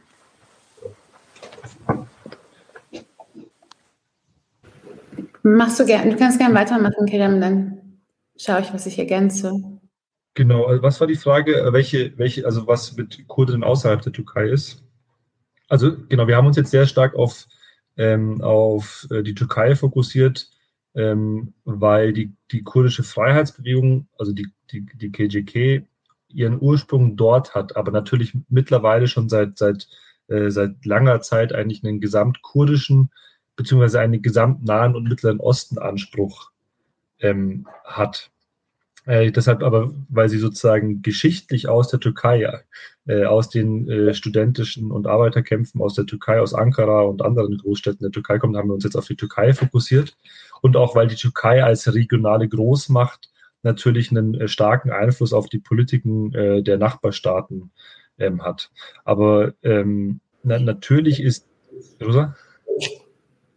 Ja, also, aber, Aber natürlich äh, ist die Verfolgung äh, von Kurdinnen, die wir ja auf, auf die äh, auf die Zusammensetzung oder auf diesen nationalstaatlichen Gedanken auch zurückgeführt haben, in allen äh, Gebieten, in denen sie, sie existieren und, äh, sagen wir mal, widerständig aufgrund ihrer äh, schieren Existenz sind, Existenz sind sehr ähnlich. Also in, in Syrien unter Assad äh, waren die Kurdinnen und Kurden sehr ähnlichen äh, Assimilationsprozessen äh, ausgesetzt. Es wurden ja in den 60er Jahren äh, Hunderttausend von Kurdinnen und Kurden, die die Staatsbürgerschaft entzogen. Die waren 40 Jahre, 50 Jahre staatenlos. Jetzt erst im Zuge des Krieges in Syrien war sozusagen als Konzession, wurde, von Teilen, wurde Teilen von ihnen wieder die Staatsbürgerschaft zuerkannt. Ähm, über Saddam Hussein, die Anfalloperationen Halabja, in den äh, späten 1980er Jahren mit äh, Hunderttausenden von getöteten äh, Kurdinnen und Kurden oder Ermordeten. da ist relativ viel bekannt. Auch da kam übrigens das Giftgas, das eingesetzt worden ist 1988 in Halabja aus deutscher Produktion, genauso wie 50 Jahre zuvor in Dersim. Ähm, genau, und auch im Iran gibt es eine Unterdrückung ich würde sagen, im Iran ist die Unterdrückung ein bisschen anders gelagert, äh, weil sozusagen sich das dort nicht nur, nicht über, nicht vor allem gegen die kurdische Kultur gerichtet hat, sondern vor allem auf die ja, Selbstorganisation und ja, auf der politischen Ebene angesiedelt war. Aber da bin ich jetzt auch nicht der perfekte Experte dafür. Ja. Was man noch, was man noch sagen kann, ist, ähm, dass diese, ja, wir haben ja vorhin von der internationalen Kolonie gesprochen. Ähm, Kerem hat gerade sehr schön gezeigt, wie ähm, Kurdinnen in der Region, in den verschiedenen nationalen Kontexten verschiedene Unterdrückungsgeschichten haben. Ähm, allerdings sind all diese ähm, Gewaltepisoden miteinander verbunden. Und ich glaube, das ist etwas, was wir auch hervorheben können und ähm, auch irgendwie argumentieren können, dass eben die kurdische Frage eine internationale Frage ist. Einmal, weil sie regional, transnational sich entwickelt und auch transnationale Konsequenzen hat, aber auch, weil aufgrund der starken Migration in, ähm, ja, in westliche Staaten wie Europa, äh, Fluchtbewegungen von Kurdinnen nach Europa eben halt auch eine Internationalisierung der kurdischen Frage stattfindet. Wir haben ganz viele Kurdinnen, die in Deutschland leben, die aufgrund ihrer, ja, ihrer sehr spezifischen, kontextualen ähm, ja, Unterdrückungsgeschichte fliehen mussten. Also wir haben ähm, Genozidüberlebende ähm, aus, von, äh, als der IS 2014 angegriffen hat im Irak, aber wir haben auch Familien, die damals auch unter Saddam Hussein schon nach Deutschland fliehen mussten oder ähm, Menschen, die aktuell aus der Türkei fliehen. Ähm, also wir haben eine Internationalisierung dieses Konfliktes, weil eben Kurdinnen und Kur äh, Kurdinnen mittlerweile überall auf der Welt leben, leben müssen auch, äh, weil sie eben ähm, immer neue Fluchtwege gehen müssen wieder. Andere, eine andere Sache ist aber auch, dass eben diese Unterdrückungsgeschichten, also Kenya hat vorhin zum Beispiel vom Giftgasangriff in Halabja gesprochen, im Irak.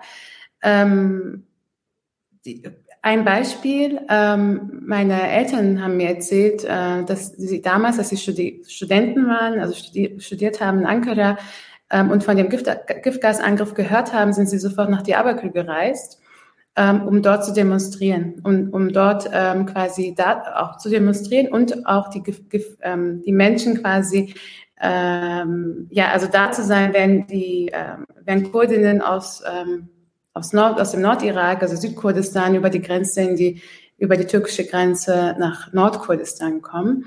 Ähm, damals wurden die Menschen, die dort protestiert haben, vom türkischen Staat festgenommen.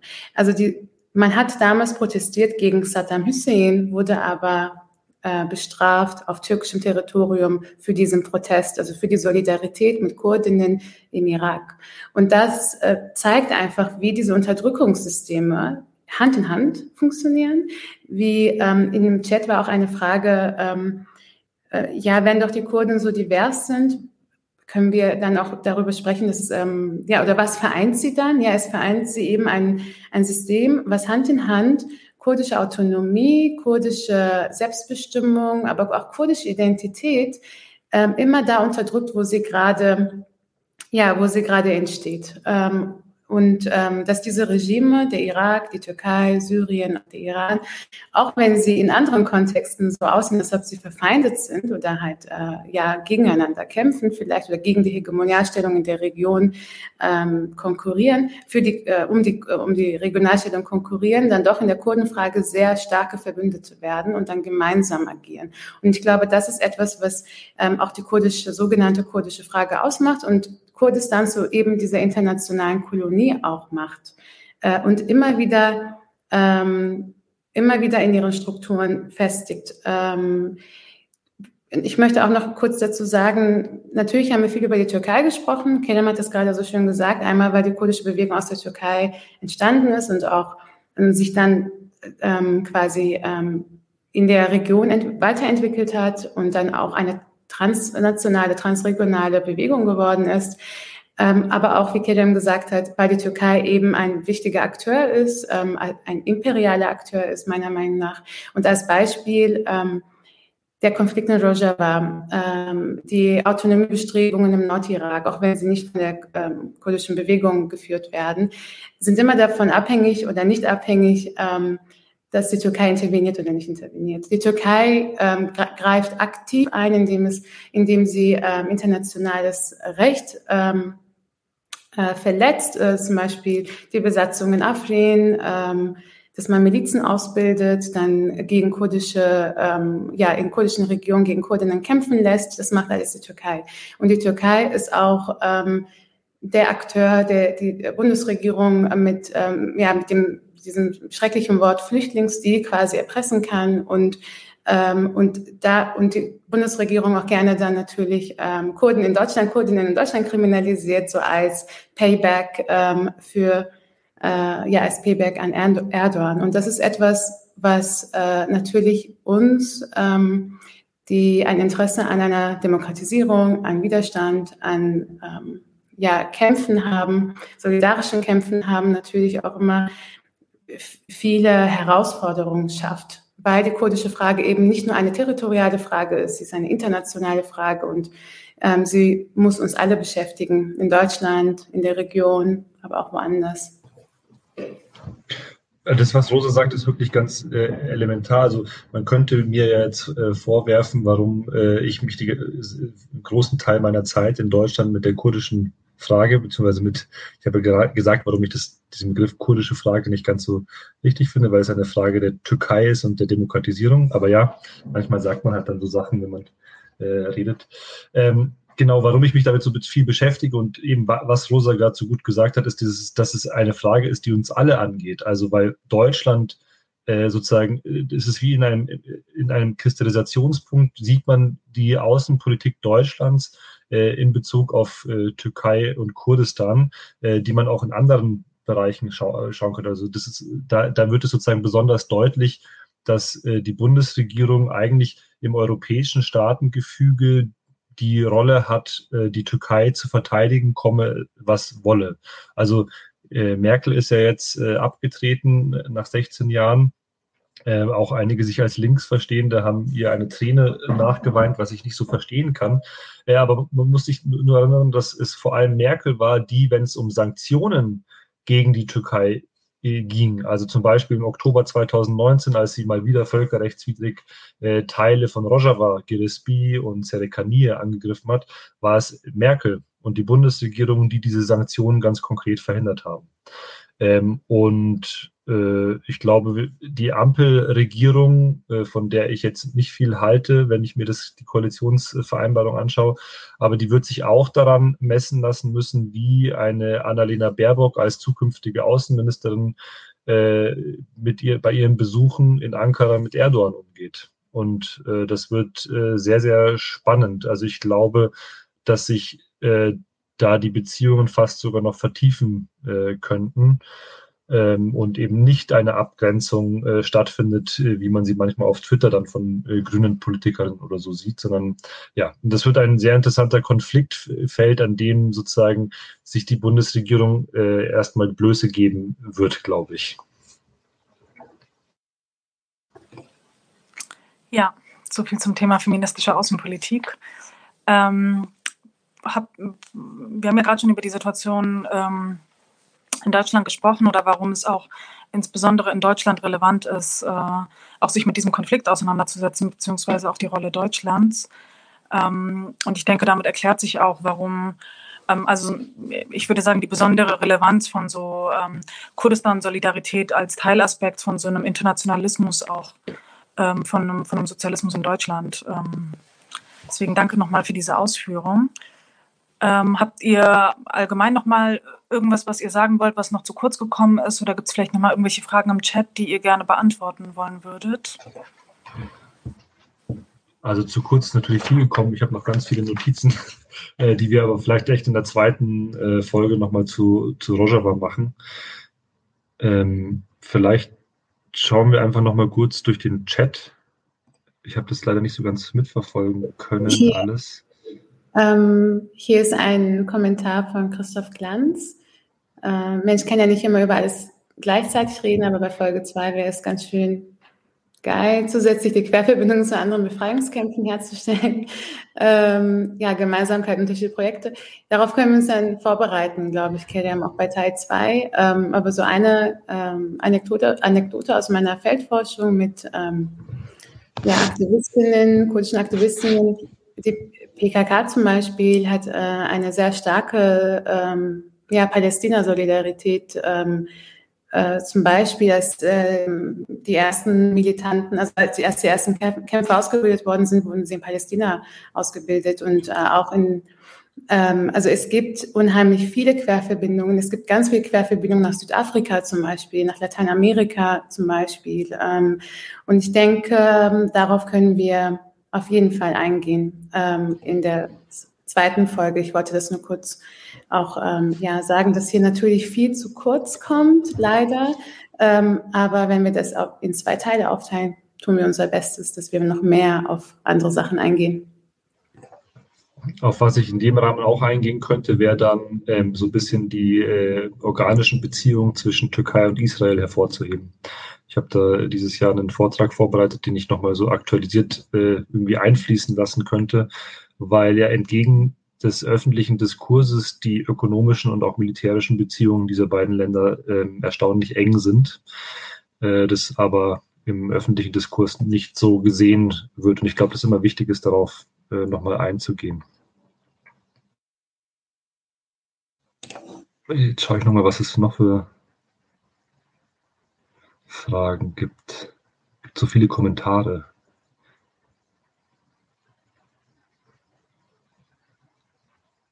Vielleicht die, die ihr unbedingt noch stellen wollt, schreibt die noch mal rein oder copy-pastet sie, weil ich gerade ein bisschen den Überblick verliere. Oder Rosa, hast du eine gefunden? Ich gehe die auch gerade durch. Ähm. Also könnt ihr auf innerkurdische Konflikte eingehen? Hm? Ja, ah, okay, genau. Ja, also ich meine, diese Frage haben wir im Ansatz schon am Anfang beantwortet. Also ich habe ja, ich habe ein Buch geschrieben, das ist äh, übertitelt als die Kurden. Also vielleicht würde ich diesen äh, Titel nicht mehr so wählen. Der Verlag wollte das erstens, ist es nicht gegendert. Es gibt auch viele Kurdinnen und die Frau, äh, feministische äh, Position ist eine ganz wichtige innerhalb der Befreiungsbewegung. Und es suggeriert eben, dass es den die Kurden gibt. Also sozusagen, dass es keine, dass es eine, eine homogene Gemeinschaft ist. Und natürlich gibt es sehr verschiedene Konzepte und verschiedene politische äh, äh, Strömungen innerhalb der Kurden, genauso äh, wie es auch unterschiedliche Klassen und Klasseninteressen äh, gibt. Und äh, also ich glaube fast schon, dass es eine Art antagonistischer Widerspruch ist zwischen dem Konzept des demokratischen Konföderalismus, auf den wir vielleicht auch in der zweiten äh, Folge mal eingehen können, was das nochmal genauer ist, nicht nur die drei, drei Sätze, die ich gerade gesagt habe dazu. Auf der einen Seite und auf der anderen Seite ähm, ein neoliberales, nationalstaatlich orientiertes Projekt, wie es von äh, starken Kräften in, in Südkurdistan, namentlich von der KDP, äh, verfolgt wird. Ähm, und diese zwei, also das ist sozusagen, äh, ich würde, ich finde es falsch, von innerkurdischer Rivalität zu sprechen, weil es so ein bisschen ethnisierend ist, sondern es sind einfach verschiedene Gesellschaftskonzepte, die dort ganz massiv miteinander clashen. Ähm, das könnte auch in einer anderen Welt, äh, einem anderen Teil der Welt sein, wenn es diese gesellschaftlichen Konzepte gibt. Und äh, das KDP-Konzept wird halt unterstützt von der Türkei, weil es weiterhin Abhängigkeit bedeutet. 100 Prozent der Wirtschaft ist eigentlich dort abhängig von der türkischen Wirtschaft. Aber es wird auch letztendlich von, vom, vom Westen unterstützt, indem man, wenn es darum geht, wohin man zum Beispiel Waffen schickt, man sie dann an die KDP schickt und nicht an die Kraft, die den IS äh, im Nahen und Mittleren Osten am effektivsten bekämpft hat, und zwar die JPG, JPG oder auch die PKK selbst. Äh, heute habe ich einen Tweet geteilt, wo man sieht, dass diese Waffen, die damals der Westen der KDP geschickt hat, äh, jetzt im Kampf gegen die PKK eingesetzt werden und nicht im Kampf gegen IS-Schläferzellen, äh, die es im Irak ja noch ganz, ganz stark gibt.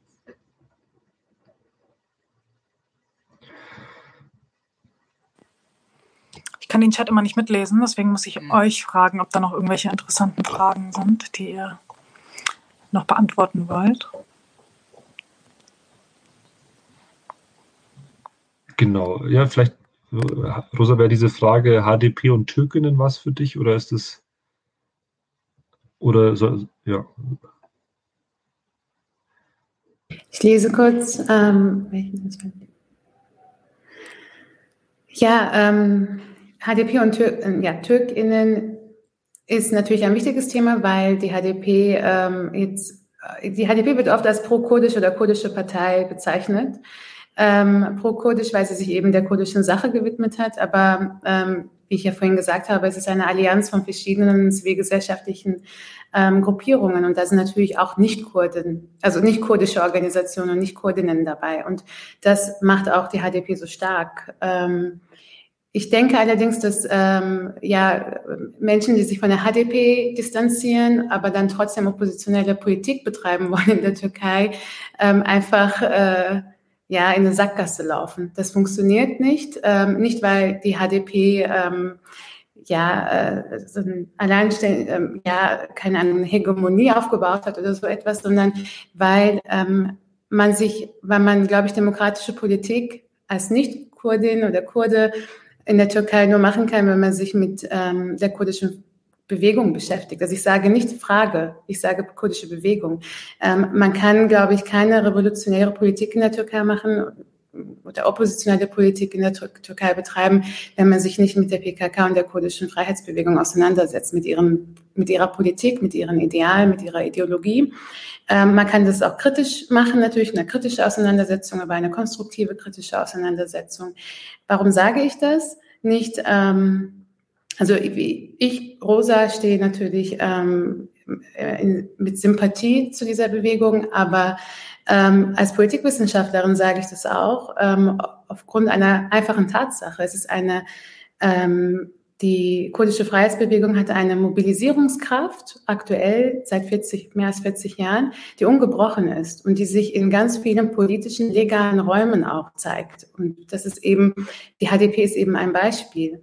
Das Verhältnis ähm, zwischen Kurdinnen und Türkinnen zum Beispiel ähm, war in der, hat, äh, ist noch nie so nah gewesen wie ähm, im HDP-Projekt. Also ist noch nie so Schulter an Schulter gewesen wie ähm, ja in den Kämpfen, die die HDP geführt hat. Ähm, warum? Weil man sich eben gesagt hat, wir können nicht so, so tun, als ob es diese große Massenmobilisierung, die eben von der kurdischen Freiheitsbewegung ähm, äh, ja, irgendwie angeleitet wird, sage ich jetzt mal. Das ist, als ob es diese nicht gibt und als ob ähm, diese keine Relevanz hat für die Realität und die Wirklichkeit in der Türkei und unsere eigene Oppositionspolitik äh, machen, unabhängig eben von der kurdischen Frage, äh, sogenannten kurdischen Frage.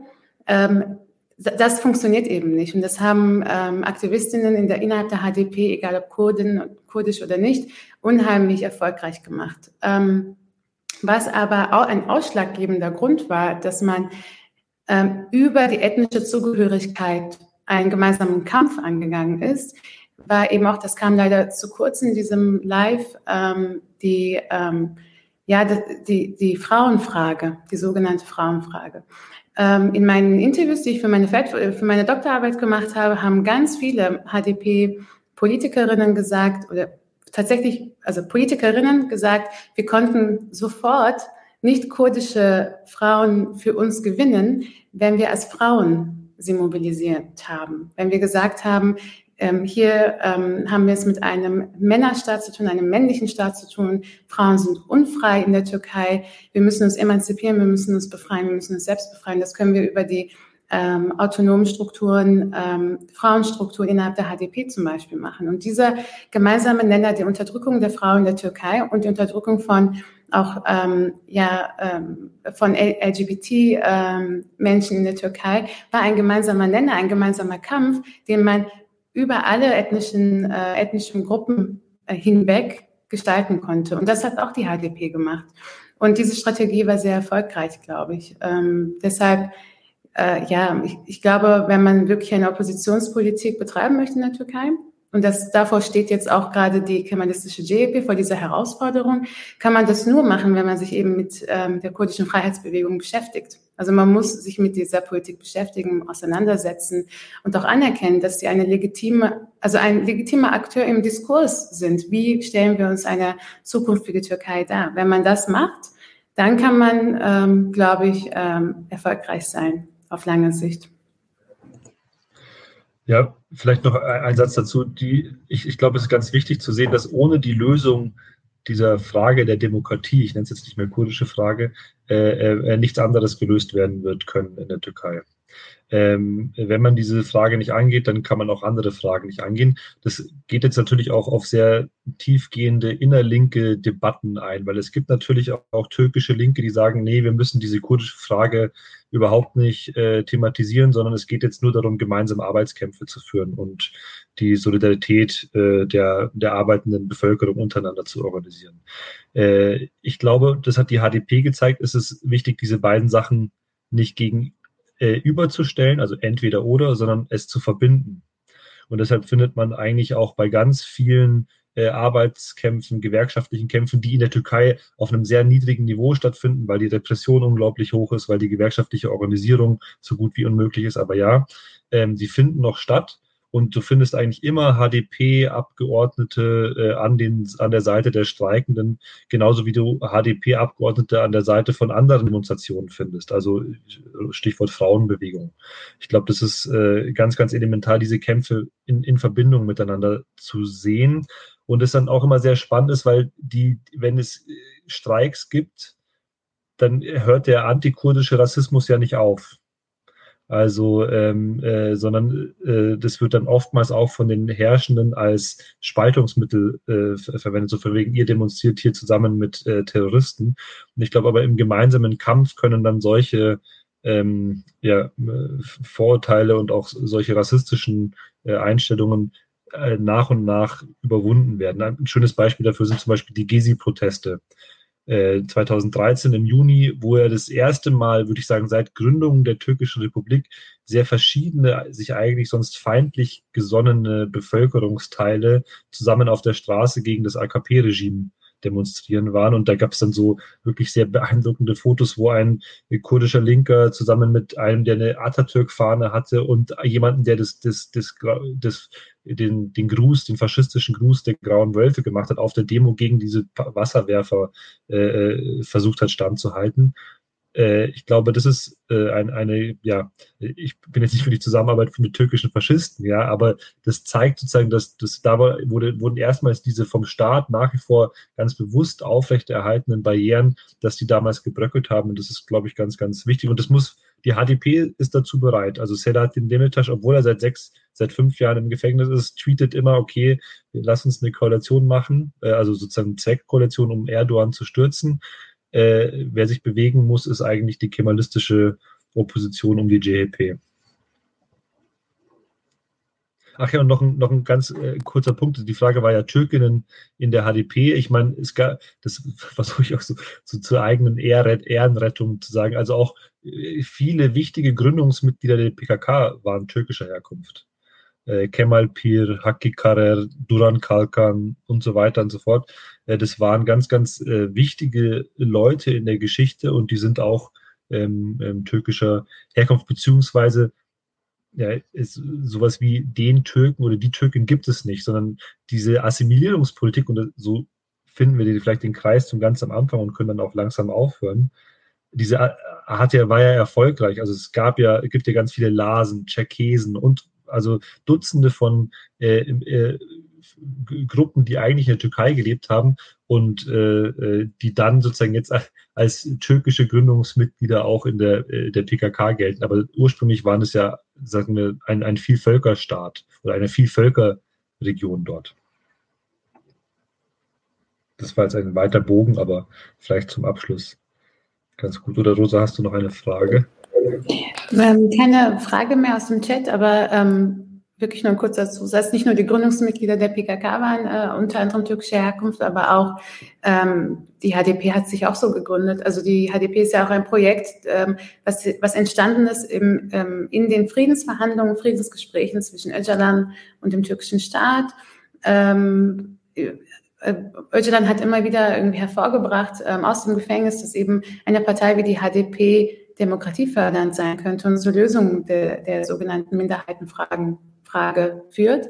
Und ähm, auf dem Gründungskongress der HDP ähm, waren ähm, die ersten, oh, ich weiß gerade gar nicht, ähm, nee, der, genau, der, die ähm, Vorsitzenden des Kongresses, bevor die HDP als Partei gegründet wurde, das waren Sabahat Tuncel und Arthur Kripke. Und Sabahat Tuncel ist bekannt ähm, für ihre, ähm, ihren Aktivismus in der Frauenbewegung, aber halt ähm, integriert in der kurdischen Bewegung und ähm, aus der kurdischen Bewegung heraus ähm, ist sie quasi dann Vorsitzende des Kongresses geworden und Ertuğrul Kürkçü ist ein sehr bekannte, eine sehr bekannte Person der türkischen Linken, ähm, eines gewissen Flügels in der türkischen Linken.